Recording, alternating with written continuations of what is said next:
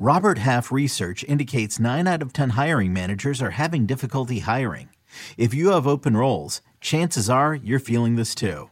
That's why you need Robert Half. Our specialized recruiting professionals engage with our proprietary AI to connect businesses of all sizes with highly skilled talent in finance and accounting, technology, marketing and creative, legal, and administrative and customer support.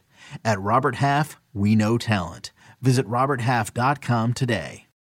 When you need mealtime inspiration, it's worth shopping Kroger, where you'll find over 30,000 mouth-watering choices that excite your inner foodie. And no matter what tasty choice you make, you'll enjoy our everyday low prices, plus extra ways to save, like digital coupons worth over $600 each week. You can also save up to $1 off per gallon at the pump with fuel points. More savings and more inspiring flavors make shopping Kroger worth it every time. Kroger, fresh for everyone. Fuel restrictions apply.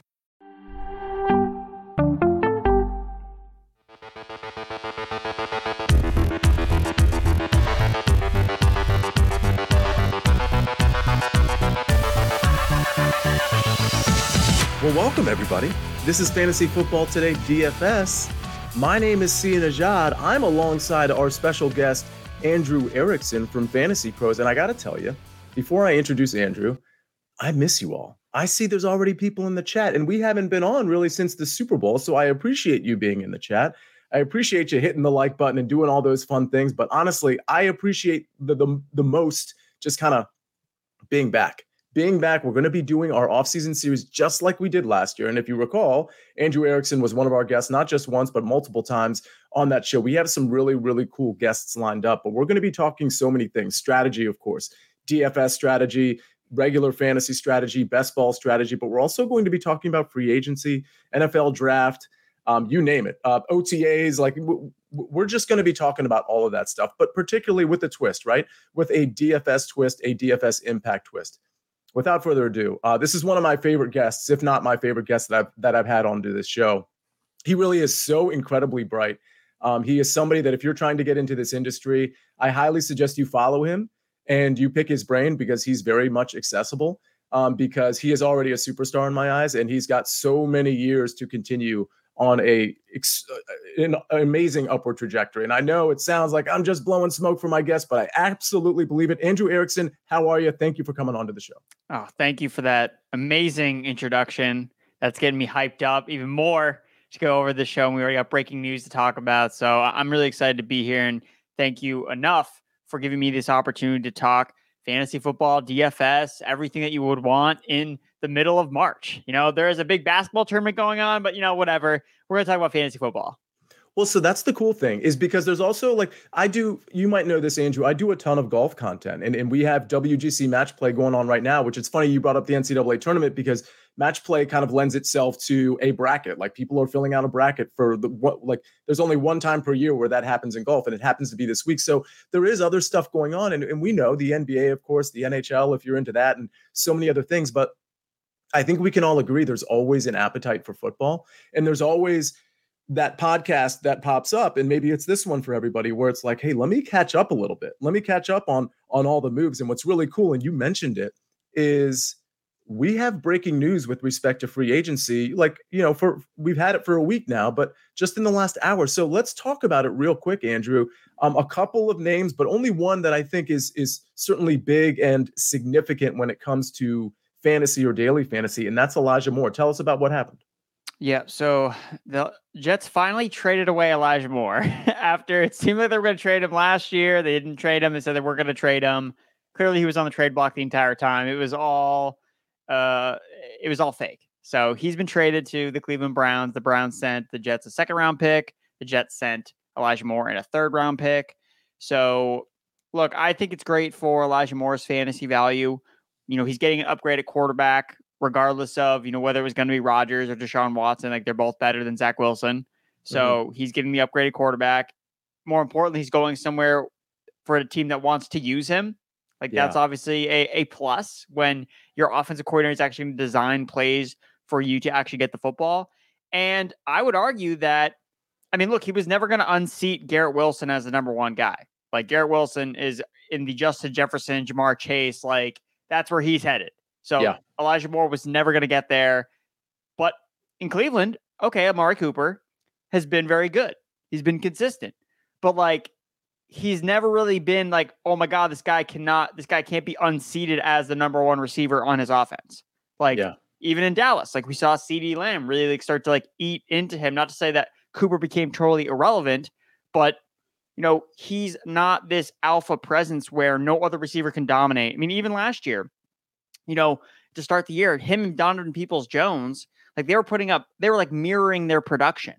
So I think it's a great spot for Elijah Moore. I think that at worst, he's going to slide in as the number two pass catcher on the Cleveland Browns offense. You could see him operate out of the slot in a full time capacity. We've obviously seen Deshaun Watson work with these explosive slot receivers like a Will Fuller in the past before. And Deshaun Watson really hasn't had a lot of time with a lot of these receivers. So to go into the year and think, oh, well, you know, Cooper is his guy, it's like, well, is he his guy? Because when Watson came back to play, they were all horrible.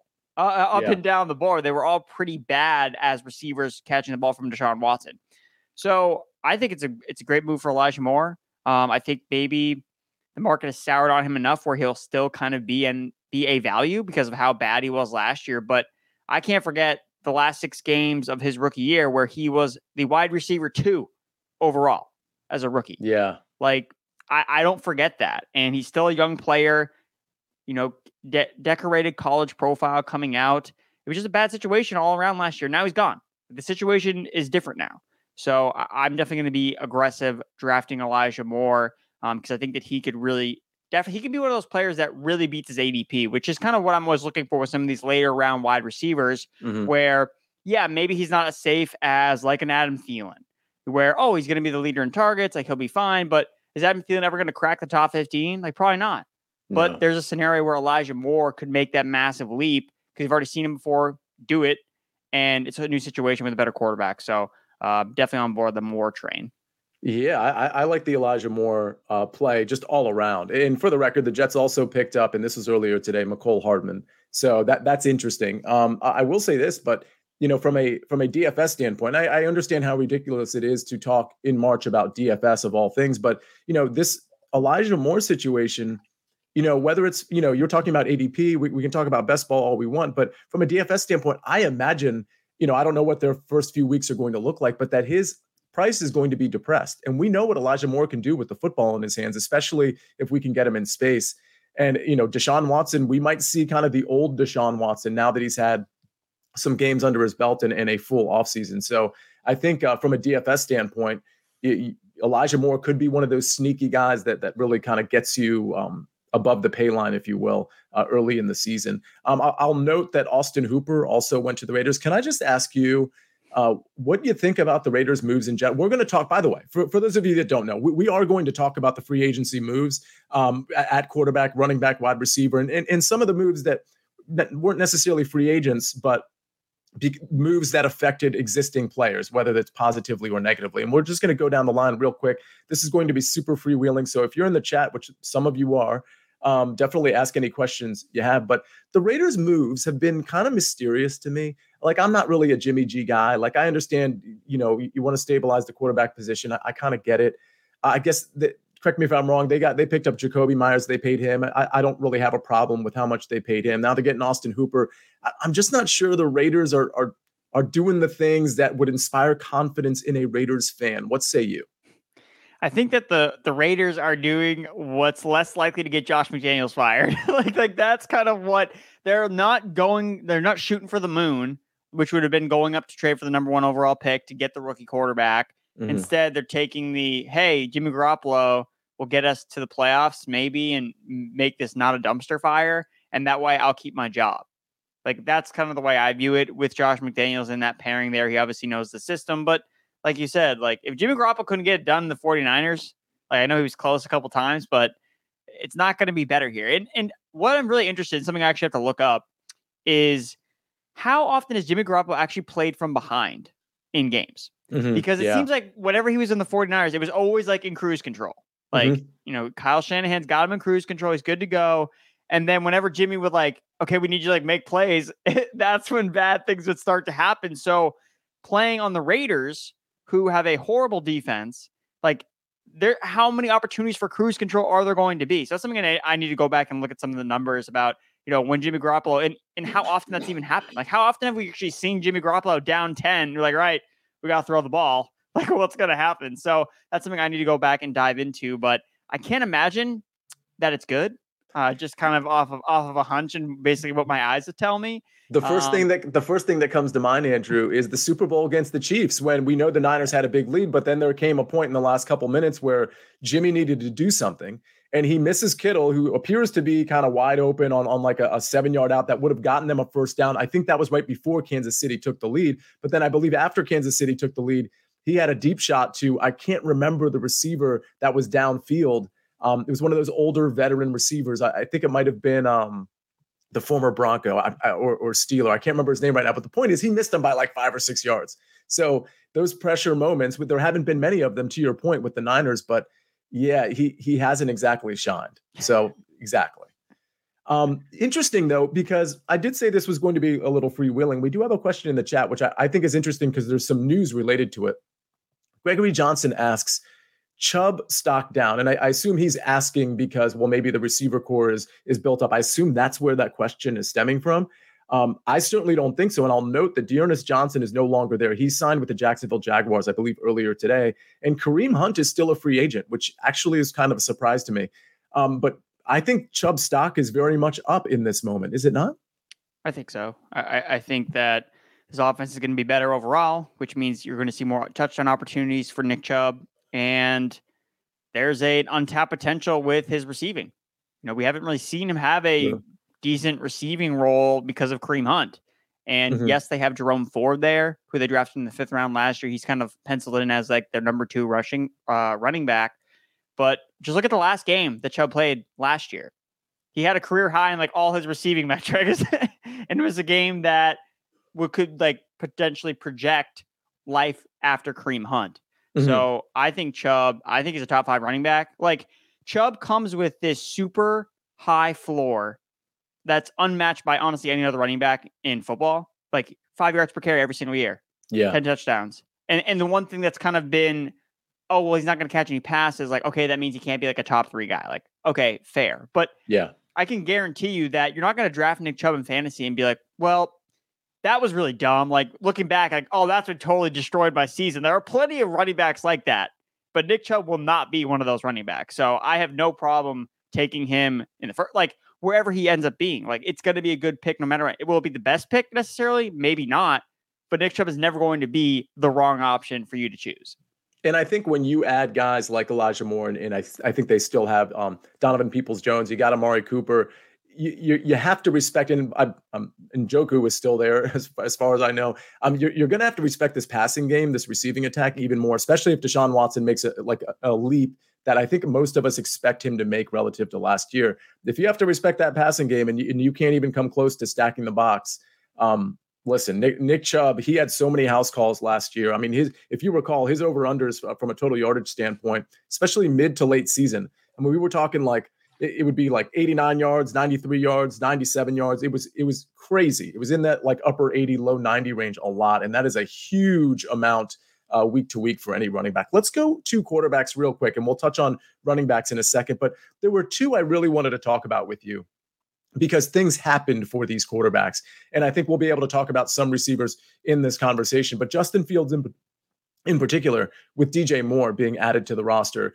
Um, how do you see this playing out for Justin Fields? I mean, I, you know, first of all, are you a fan of Justin Fields going into next season? I mean, I, I, it's hard not to be, but does the DJ Moore addition really make Justin Fields like, hey, this is this is a pretty this is a pretty prime pick? I think so. Look, I mean, he was a top five fantasy quarterback last year, and he had no one to throw the ball to, and now he does. I, I really don't think it needs to be more complicated than that. And the fact that he has question marks about, well, how is he as a passer? You know, how good is he actually? And I mean, at Ohio State, he had no problem throwing the football. So mm-hmm. I, I don't really understand. If anything, I just like the hesitance from from drafters and from the market because it gives you an opportunity to buy. Because next time this year, when we're talking about Justin Fields, he's probably going to be talked about right next to Allen right next to Jalen Hurts, right next to Mahomes. But now he's not because of the, oh, well, he hasn't done it yet. Well, part of our job here is to project. And exactly. If you're projecting how he's going to do it a full season with an actual wide receiver, not named Byron Pringle, I think it's going to be pretty good. Yeah, and do you expect some like because I would imagine DJ Moore will be a focal point, but at the same time, we we can't just automatically assume the Bears are going to be this ferocious passing attack. Obviously, from a passing attempt standpoint, that they weren't that team in any way, shape, or form. But I would imagine we'd see some increase here, and we'd see a lot of that allocation go to DJ Moore. Is he somebody you have your eye on, or are you kind of afraid because you don't think the volume is going to be there for him? I think that I could kind of go either way with DJ Moore. I don't think that he's going to be someone that oh gun ho. I'm I'm, you know signing up for DJ Moore. I'm going to be aggressively drafting. I think that he's a player that look he's finished as a wide receiver too, basically every single se- season of his career. Like that's what he is. He's a wide receiver too. And if he starts the season out bad, he's probably going to finish as a wide receiver too. He starts the season out good, he's probably going to finish the season as a wide receiver too. So it doesn't really move the needle for me. And the way I kind of view it, and this is something that I've kind of used a lot in my drafting strategy, is how do you get exposure to DJ Moore without actually drafting DJ Moore? And mm-hmm. that's called just draft Justin Fields. Yeah. Like that's the way you do it. So you are still benefiting, but not necessarily investing in DJ Moore, specifically his profile and his cost. You're just drafting the quarterback that's attached to him. It's very similar to, yes, with last year, AJ Brown was really expensive and it ended up working out for him, but you didn't necessarily need to draft AJ Brown in round two. You could have just drafted Jalen Hurts in round six. And mm-hmm. so you were still able to benefit from AJ Brown being a monster after the catch because you had Jalen Hurts as your quarterback. Yeah, and that's a, that's a classic thing in, in fantasy football and in DFS, uh, best ball too, where some teams have two or three great receivers, and you're, you're like, oh, which one of these? Who's who's really the guy, and who's kind of the the one B? Well, take the quarterback and and let it let it figure itself out there. So um, something to be considered there. Speaking of quarterbacks, let's talk about one more before we get to running backs. Daniel Jones, I think he's super interesting. Uh, I, as far as you know, you can comment if you want on his his contract. I, I don't think it's a big deal. I, I, think he got probably paid commensurate with what they think he can do or what I think he can do. I think his touchdown his touchdown production last year is a little misleading in the sense that he really had like no receivers whatsoever. But he does get Sterling Shepard back. Let's hope he's healthy. He does get Darren Waller. He gets Parris Campbell. Isaiah Hodgins is going to be back. Darius Slayton. Um, what do you think of Daniel Jones? I mean, obviously he has the rushing equity, but do you think we're going to see a more prolific passer, more prolific uh, touchdown potential with Daniel Jones because to me, he is like the ultimate DFS darling in the first few weeks. Of course, it's all matchup dependent, but this guy can run and he has some fun new weapons. Yeah, I, I like Daniel Jones a lot. He's a top 12 quarterback for me heading into 2023. And I relate a lot back to this isn't the first time we've seen him be good in fantasy. Like he was good in fantasy as a rookie.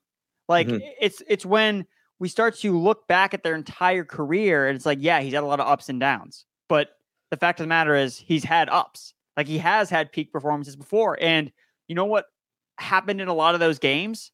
He has weapons on the field. like there are actual playmakers around him in the games where he's been good. And then when the offensive line has been horrible, when the receivers have been horrible, he has not been good.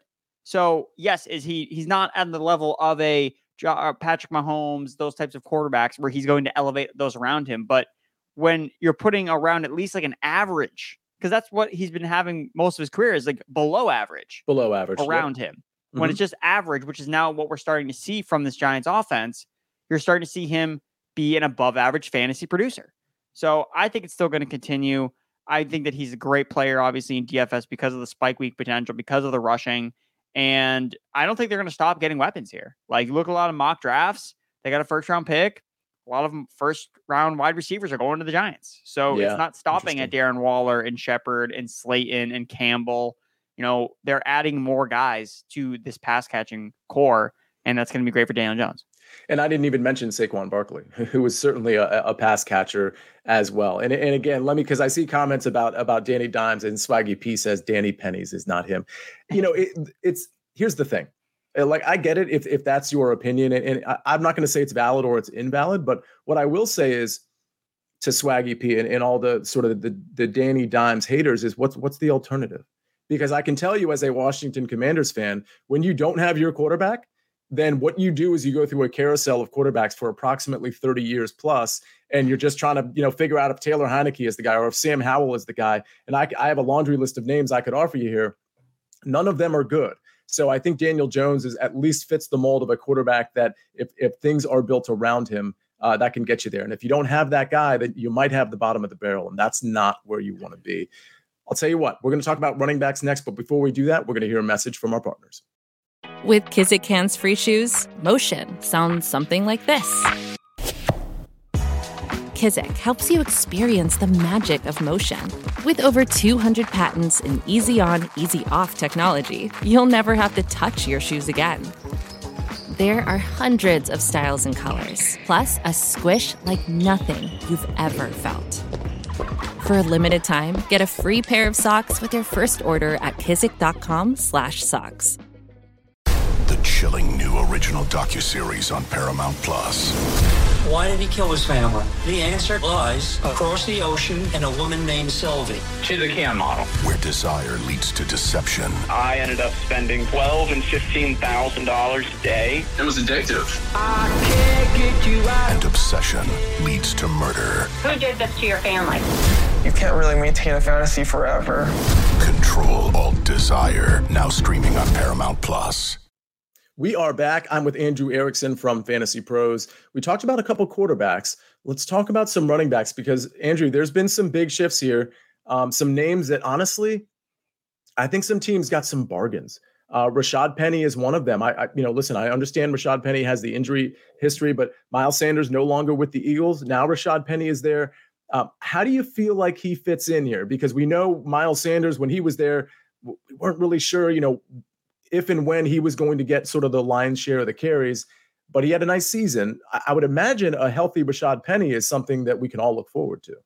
I think so. I think that you want to start playing week one because we don't know how many weeks you're going to get of Rashad yes. Penny. So yes. I would I would rather be bullish on him to start the year. And then when things start to fizzle out, then obviously you get off the, the Rashad Penny bandwagon, especially when they play the Giants. Because when they play the Giants, it's the Boston Scott show, which I thought was interesting. Just looking at the contracts, Boston Scott got more money than Rashad Penny did.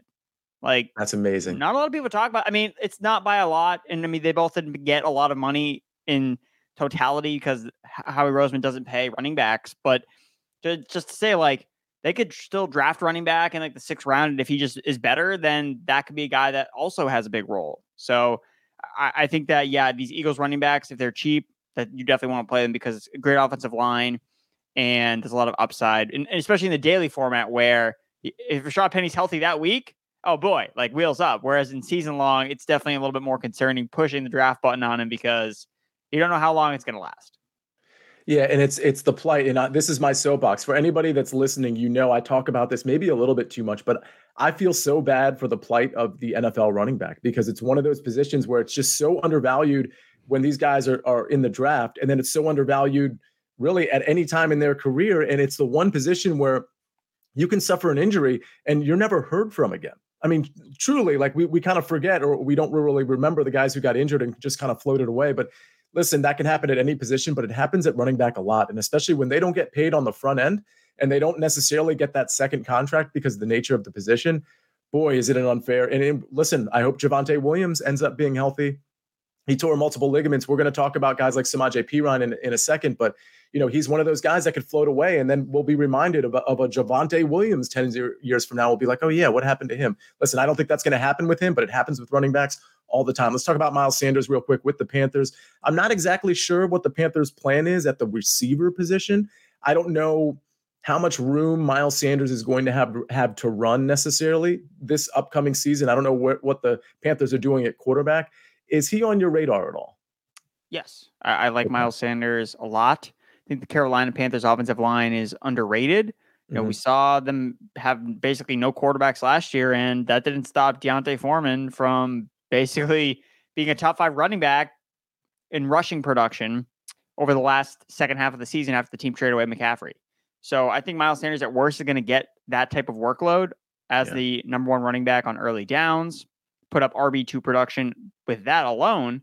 And then you could factor in, okay, well, what if he does catch more passes? Like it's one thing to look at. A, I mean, so much of running backs in the passing game is really not about ability, and it's about okay, what's the offense? Who's the quarterback? What are our other options to throw the ball to? Like that has like why would I if I have a quarterback, why would I throw it to Miles, Miles Sanders when I could throw it to AJ Brown, DeVonta Smith, yeah, and Dallas Goedert? So mm-hmm. it's like it's like you're no one's surprised. But when you're, you know, the Patriots or the Chargers, yeah, well, all my receivers are hurt. All my receivers suck. Yeah, I'm going to throw it to Rhamondre Stevenson, Austin Ekeler 100 times. Yeah. So, so much of it. And so the fact that it's, he has this like, this scarlet letter on him that, and don't get me wrong, he hasn't helped by like dropping the ball a ton and not necessarily being efficient with his receiving opportunities, but it's a small sample size. A lot of it's noisy because you just go back to his rookie year. He got 50 passes as a rookie. So clearly he can do it. So I think Miles Sanders has that early down production locked in, and then any other receiving production he gets, especially with a team that could be playing a negative game script. Again, talking about game flow, especially from a DFS perspective, the Eagles were never trailing last year. Mm-hmm. So why would they ever need to throw the ball to the running back, which is usually mm-hmm. when you see a lot of running backs get targets. So that's why, again, he didn't get a lot of involvement. So I, I think it's a great for it's great for him. Even if you're looking at the offense situation, maybe not as good. He's going to get more volume, in my opinion, and especially get more of that receiving volume because I don't think that Chuba Hubbard or some of these other guys on the team have shown, oh yeah, no, we have to give them touches. It's like, well, do you? Uh, I, right. I don't necessarily believe that. Yeah, and we saw what the the the backup, the the Christian McCaffrey backup running backs ended up doing, just splitting time. There were really three. It was it was a three headed monster ultimately because uh, Blackshear got in there a little bit too. And those guys, you're right about the offensive line. I'll, I'll change my tune on that. I mean, th- those guys ate up yards, and so if Miles Sanders is getting the, you know even more than 50% of the carries which is modest uh yeah you're right he could absolutely do some damage let's talk about a few more running backs I'm just going to bring up Samaje Perine because he's he's on the Broncos, and I did mention Javonte Williams' injury. I don't expect Javonte Williams to be ready for Week One, but we're many months out from that. Do you think Samaje Perine has some value? I'm I'm just not sure about this Broncos offense, but it does seem like the new regime is trying to, you know, they got McGlinchey, they're trying to run the ball a little bit. So if if it's the Samaje Perine show, I would imagine he'd have some early value, but it's Samaje Perine at the same time. How do we feel about that? Well, I mean, Samaje Perine was good enough to carve out a role last year with the Bengals. And I mean, when Mixon was out last year, the dude smashed. Like mm-hmm. he had three games where he was hitting over 20 fantasy points per game. So come week one, would not surprise me at all. Samaje Perine comes in. Oh, what do you know?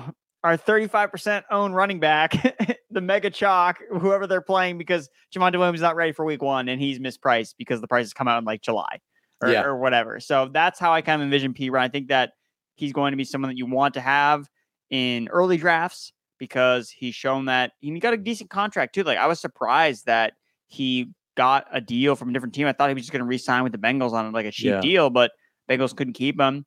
He's obviously interested in getting signed by Denver. They look like they want to run the football. I mean, teams don't talk about like, oh, we want to trade all our wide receivers because we want to throw the ball a ton. I mean, like you said, they add McGlinchey, a tackle known for more run blocking than pass blocking. So yeah, it seems like to me like they want to run the football, and Samaje Perine looks slated up to be their starting running back if Javonte's not ready. By the way, you're just reminding me because you know I read up on uh, McGlinchey and their their run blocking tight end that they receive, but I read that on your article. So let's talk about it real quick. They can find an article on all of these free agents and all these acquisitions and the implications of them on Fantasy Pros, correct? Yes, all over on Fantasy Pros. And that, you know, I, I know there's paywall stuff there, but this article is it free? I believe so. Yeah, there's only a couple things that are premium, but most of the off-season content is not behind a paywall. Um, so yeah, make sure you go check it out. Definitely go check it out because honestly, this is a super thorough article, and uh, I think everybody will will be fully caught up uh, once they read it. And of course, you can follow Andrew Andrew Erickson at and correct me if I'm wrong, Andrew, but it's Andrew. It's at Andrew Erickson underscore. Correct. Correct. Love that. Okay, a few more running backs I want to talk about. Really interesting situations uh, in this next one. Actually, the next two. I think the David Montgomery signing with the Lions is super interesting. Um, I, it was un, it was unexpected for me. I will say I think the Lions are doing a good job filling out their defense. I think they're going to be formidable in the NFC, and I think the NFC is wide open once you get past the first two teams. So when we're talking, we'll, we'll, do a different episode where we're talking about futures and division winners. The Lions will firmly be on my radar. But what do you think about David Montgomery? The implications of that with D'Andre Swift? Is this a situation to to largely avoid, or, or you liking this? Well, I mean, it's an offense you definitely want parts of. So that's why I'm not. I don't look at it and be like, oh, I don't want any parts of this. It's like you want parts of this Lions offense, especially because looking at the way that things have kind of shaken out here, they didn't. They haven't really replaced DJ Chark. I mean, it's really been okay. Jameson Williams is going to take a step forward. He's going to be the number two. St. Brown's going to be the number one. And then where else? Like who else is eating up production here? Mm-hmm. It's the running backs because they don't have Hockenson anymore. They don't have another tight end really of consequence. They don't have a lot of receivers of consequence. So when you get these really concentrated offenses between a couple different players, that's really kind of the fantasy gold mine. And the Lions showed us last year they're a fun team. You know, as their defense starts to figure things out, they play in a lot of shootouts, they play in a dome, and Jared Goff is good enough behind a good offensive line to distribute the ball to his playmakers. So I don't envision David Montgomery scoring as many touchdowns as Jamaal Williams did because God, every time you turn on red zone, yes. I'm on St. Brown down at the one yard line. Like these receivers just falling down at the one every single time. So Montgomery's not going to have as many touchdowns, but will he get double digit touchdowns? Like I think that's firmly in his range of outcomes. As for Swift, I it's really hard to envision like what his role is going to be. It, it mm-hmm. is really tough as a fantasy analyst and just as a drafter to be like, look at Swift and be like, oh, I feel good about this. But it's buying the talent because we know that he's a very talented player, but we also know that he gets banged up when he touches the ball too many times. So they're going to probably try to monitor his touches as they always do. And but at this time, like he's not going to cost as much. Like he's going to be cheaper. And he's one of these guys where in particular game flows, if the Lions are trailing in a shootout, like he's going to benefit in those games. Whereas when the Lions are blowing out a team, it's going to be the Dave Montgomery show. Yeah. Yeah, I, I yeah, that's super interesting. What's more interesting to me is Damien Harris going to the Bills and with the implications of that for Rhamondre Stevenson. Real quick, your thoughts on Damien Harris with the Bills. I mean, this is one of those situations where it's really tough, in my opinion, because obviously you got James Cook there, but obviously at the same time, I think Damien Harris is going to be the number one, where James Cook is going to be the complement. At least that's how I see it. But then when you're looking at it from a DFS or a fantasy standpoint, you also know that Josh Allen steals a lot of that touchdown equity. So I just wonder if, like, initially I was like, oh man, I really like this for Damien Harris. And then I kind of pulled back a little bit. How do you feel about Damien Harris? I guess for me, it's asking the question of is Josh out was Josh Allen the goal line back because he was the best option, or is because they want him to be the option? Because mm-hmm. when you look at some of those other running backs that they've had, I mean, Zach Moss, Devin Singletary, like, were these really good goal line backs? Like, uh, Damien Harris is better than both those guys. Yeah. So for them to invest in Harris, this could be an indication that, hey, we're sick of running our franchise quarterback into a wall at the goal line. We're going to get mm-hmm. a guy who has double digit touchdowns on his resume and that we've seen literally destroy our defense on multiple occasions. It's always fun whenever teams sign players that destroy them every single time that they play them. I always think that's really funny. And that's the exact story with Damien Harris. He's had monster games against the Buffalo Bills. So they know what he can do. And the guy has a nose for the end zone. So do I think he's going to have a, a big role as a receiver? Probably not. But Damien Harris, he's got double digit touchdown upside. And that's just when those yeah. guys fall in drafts, I, I just want to scoop them up because and, uh, when the Bills yeah. are blowing out teams, like he's going to be the guy getting a lot of. It would not surprise me at all. Like we're not going to see Josh Allen run more at the goal line as he gets older. That doesn't make any sense. And traditionally, yeah. was even like going back to a guy like Cam Newton, who's kind of really the only comp you can really use to try to project Josh Allen. He runs less at the goal line. Now, is it going to totally evaporate? Not necessarily, but it's going to mean Damien Harris is that goal line back. And on a high powered offense, I don't think you need to overthink it. I think Damien Harris is the perfect DFS play because what happens is Damien Harris is like 6,300. And let's say James Cook is like 5,200. And people just generally are like, ah, I kind of want to avoid this situation because Damien Harris doesn't catch enough passes or, or something to that effect. And there's a lot of guys in that same range that do catch a lot of passes. And then you see Damien Harris go off for three touchdowns because the Bills just absolutely put the smackdown on a team and, you know, that they've got it inside the five on multiple occasions or even outside because we know Damien Harris can get to the end zone uh, either way. Funny you brought up Amon Ross St. Brown getting tackled near the goal line. He had to have been last year the receiver tackled inside the two more than any like that that is an actual fact without me even looking at it i know that is an actual oh, it was either him or Diontae Johnson because we know Diontae never found the end zone yeah well that's true but i just feel like Amon-Ra St. Brown got so many more chances in that Lions offense it was absolutely crazy of course he cashed in a decent amount of times too but uh, one more uh, running back to to talk about Rhamondre. It seems like he is like the guy. I know the Patriots signed James Robinson, but I mean, not much competition from Rhamondre, right? Yeah, I don't think there's a lot. I mean, James Robinson kind of acts as a, you know, what we call it in the on the Twitter sphere is a, a meat shield, basically. So it's kind of preventing the Patriots from investing in any other type of running backs, even though I know some mock drafts have them drafting Bijan Robinson. Obviously, if that happens, it's you know a big shakeup. But Rhamondre's been proven, and he showed that he could follow the, the three down workload. He's a pass catcher. He's big. He's got the size. So yeah, I mean, as a Patriots fan, like I love Rhamondre. I think that he's a, I think he's the best player on offense. So why would they not want to feature him? I don't know. I think James Robinson, you could even tell by the deal they gave him, very incentive based, that mm-hmm. he's got to still beat out the guys they drafted last year, Pierre Strong, Kevin Harris, before he even has a legitimate role as the backup. Absolutely. All right. We're going to talk about before we get out of here, Andrew. We're going to talk about some. You mentioned the word, the term pass catchers. That's exactly where we're going. So, professional transition from you and from me because we got to hear a word from our partners.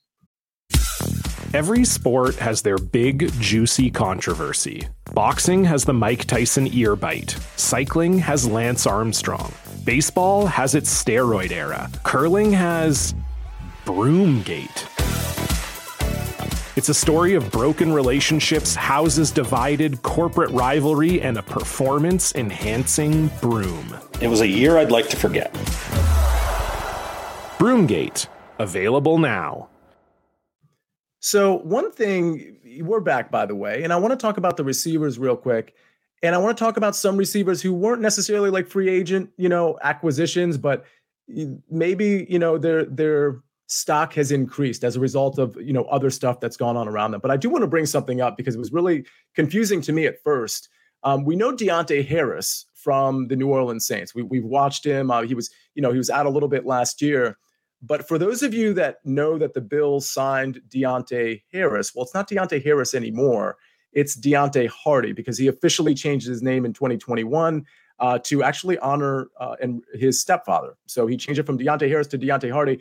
I just think there's going to be so many thousands of people that are confused by that when they want to go back and look up like Deonte Harris stats and things of that nature. And then you're going to see Deonte Harty pop up. So I'm just kind of putting that PSA out there. I don't think he's like the biggest guy to talk about from a pass catching standpoint, but I know people are going to be confused. I want to throw that out there. Do you think Deonte Harty going to the Bills is, is, is big impact? I mean, there's a lot of other targets there. I think it is, honestly. I think that he, the fact that they signed him to more money than they gave Isaiah McKenzie last year and then proceeded to cut Isaiah McKenzie, mm-hmm. I, I think that they like what they saw from him in 2021. You know, with some of these receivers that come from these small schools, and shout out to uh, Deonte Harty, who is from Assumption College, yes, right near where my, where my hometown is in Worcester, Massachusetts. So that's why I know much about him because I've been. I had never, heard, I had never heard of that college until uh, I heard I, I heard about Deonte Harris, Deonte Harty. Yeah, so he is an elite. I mean, he's a Pro Bowler from a kick return standpoint, punt mm-hmm. returner. Mm-hmm. So that's how you get noticed by NFL NFL teams is when okay, like you're not the receiver on our offense, but every time we get you the ball on special teams, you make plays. And he's right now he's the second highest paid receiver on the Bills. Like he's making more money than Gabe Davis. Obviously, he was on a rookie deal, but there are opportunities in this offense. Like Gabe Davis disappointed last year versus expectation. They're like, who's going to give us juice on offense? And just turn on some Deonte Harty tape from 2021. Your your your computer, your phone's going to be wet because of all the juice. Like the guy can bring it. And I, I know I tweeted out some stats from him. You know, he's elite against getting open. Yards per route run is top notch. So yeah, I mean, I've been kind of a truther for Deonte Hart. I was so disappointed when he got hurt last year. It's like, oh man, like mm-hmm. all those best ball drafts of Deonte Hart are just are just going to waste. But I'm right back in for it, and especially when he's on the Bills, explosive upside. I think it was a really under the radar move, and I think that you're right. I, I think people be like, "Who is this guy?" Like, I don't remember ever hearing anything about him. It's like, oh, he did change his name, so I, I think that was a really good point to bring that up. I think he's another guy that could really make your DFS lineups. A guy that could yeah. get loose, almost like I don't think John Brown is still on the roster. If he is, I don't expect him to be um, super long. I think he sort of takes that role away from John Brown as, as maybe they'll use him in the in the short area too, of course, because he's so shifty. But I think he is a guy that can. You know, I saw him with the Saints highlights. I mean, he's a guy that could just get get himself wide open down the field, and, and that's the type of guy you want to look at. Who's by the way going to be like 3500 or something uh, in, in DraftKings pricing, and you, you get him on the cheap, and he gets two touchdowns on, on basically three targets and has uh you know 80 yards on it. So um, definitely somebody to think about. Let's talk about Allen Lazard real quick. Obviously, Elijah Moore is no longer on the Jets, but we have Allen Lazard, we have Garrett Wilson, Braxton Berrios no longer there. Corey Davis, we'll see if he gets cut, um, so that the Jets can save a little bit of money there. But is it how you feeling about Allen Lazard? He was never a receiver that I had fully bought into. Um, but obviously, if Aaron Rodgers is there, and because Elijah Moore is gone, I think Lazard is interesting as kind of a guy being in the shadow slightly of Garrett Wilson. But how are you feeling about Allen Lazard? Yeah, I think that he's going to be someone that you're probably going to try to have to figure out in DFS when the matchups call for him. Like that's mm-hmm. kind of the play with him. He's, he's going to be up and down, inconsistent, but you can't ignore the facts that Rodgers under center. Rodgers knows Allen Lazard. Like he doesn't know Garrett Wilson yet. He still has to learn Garrett Wilson's tendencies. And obviously, I think Garrett Wilson can be a top five receiver with Aaron Rodgers, but Lazard is his trusted guy. So especially to start the year, you know, it would not surprise me at all if Lazard is really heavily involved, catching a bunch of touchdowns, like because that's his role. And Nathaniel Hackett, as the Jets offensive coordinator, Nathaniel Hackett was with was with Allen Lazard when he was undrafted free agent from the Jaguars and then to the Packers. So Lazard is in a really good spot, I think, to start the season off strong, where Garrett Wilson gets kind of acclimated. And I think people may be hesitant to buy into Lazard because, oh, he's Lazard. He's like, he's fine. But it's like, yeah, well, he's fine to like catch multiple touchdowns and and be Rodgers' go-to player as he starts to develop a little more chemistry with those other guys. It reminds me when I bring up Allen Lazard uh, uh, of Jordan Love. So I'm going to ask you a kind of a yes or no type question, and it's a very unfair question. In or out on Jordan Love? I'm in.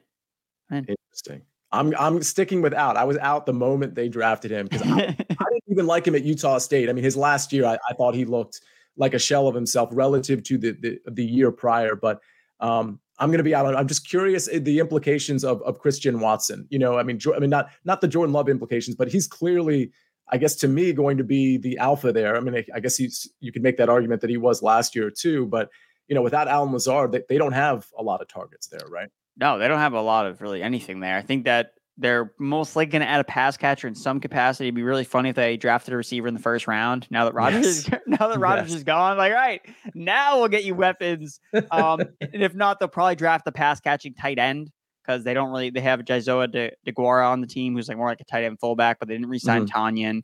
And uh, Marcedes Lewis is just going to go wherever Aaron Rodgers goes. So um, they need a, t- a pass catching tight end. But yeah, I mean, Christian Watson was super efficient last year, despite Aaron Rodgers kind of not kind of up and down play overall. Mm-hmm. So, I mean, I think Watson, I, I want to buy the dip on him, the hesitance, you know, with Jordan Love, because look, it's one thing to say that, you know, Jordan Love has been bad versus he just hasn't had a chance to play.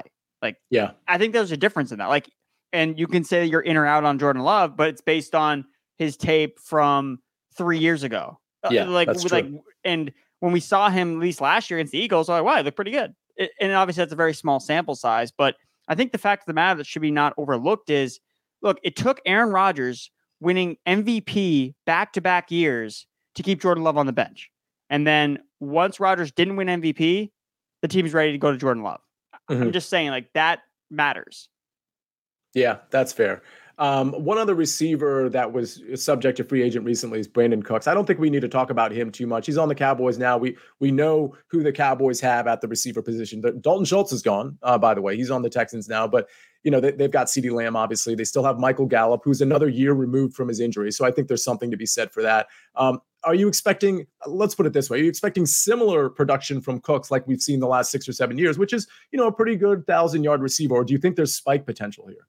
I think there's spike potential with Cooks. I, I, mean, I think that a lot of these receivers kind of ending up in new teams, they, they're not moving the needle for me a lot. It's like if Cooks is, you know, going in the 10th round, like, sure. And if he's value, I'll take him. But it's like, I don't need to go out of my way to get Brandin Cooks because my concern isn't even about him necessarily. It's about Mike McCarthy and this offense being like, hey, we've been so pass heavy over the last couple years. Like, let's just run the ball all the time. So that's my concern where again, it's going back to, and this is just kind of an overarching DFS thought with a lot of these ancillary receivers. Like if you're not like one of these alpha guys that produce basically every single week that are priced, you know, above nine thousand dollars every single week, you're game flow dependent.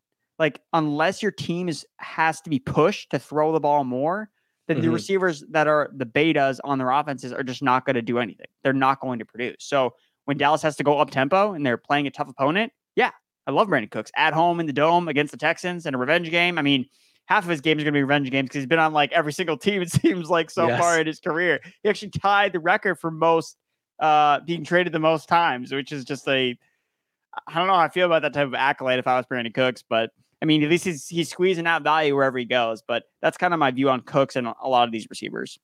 So, okay, and I'm glad you put it that way because there are a lot of receivers that didn't necessarily get traded or weren't the subject of free agency, but uh, you know, they're younger guys with another year under their belt. And so instead of giving analysis on each of these players, I'm going to have you say wheels up or wheels down. And I'm just going to give you a list of players here. Kadarius Toney, Wheels down.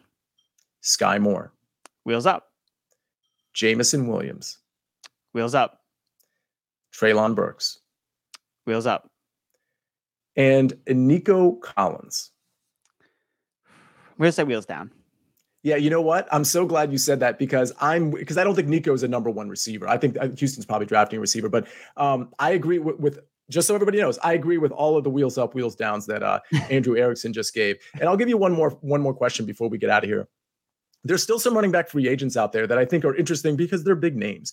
Ezekiel Elliott, uh, Leonard Fournette, Kareem Hunt, uh, McKinnon, Odell Beckham, he's a receiver, but I'm not really concerned about him. Of those running backs, I'm just curious, in your opinion, Zeke, Lenny, Kareem Hunt, McKinnon, who do you think offers the most value? I understand it's system dependent, but who do you think offers the most value? I think Kareem Hunt's probably the best out of the like. I think he has the most juice left. I think he's probably the best the best running back of the group. It just I, I'm I the way that he's been a free agent and the way that he was talked about in trades last year.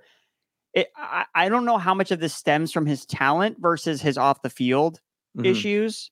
I know mm-hmm. that's happened a while ago, but like that stuff doesn't leave you. You know, yeah. it really doesn't. And he's a running back. So it's kind of like a, a bad mix. So I really wonder like that's influencing his market because I think that if he had a starting role, he would blow out all these other guys. Like I don't think it would even be close. I think Fournette and Zeke have shown us that they don't have a lot of juice left in the tank. Fournette at least offers a three down skill set. So I could see him being kind of like a grinder back on a team that could give him a bunch of volume.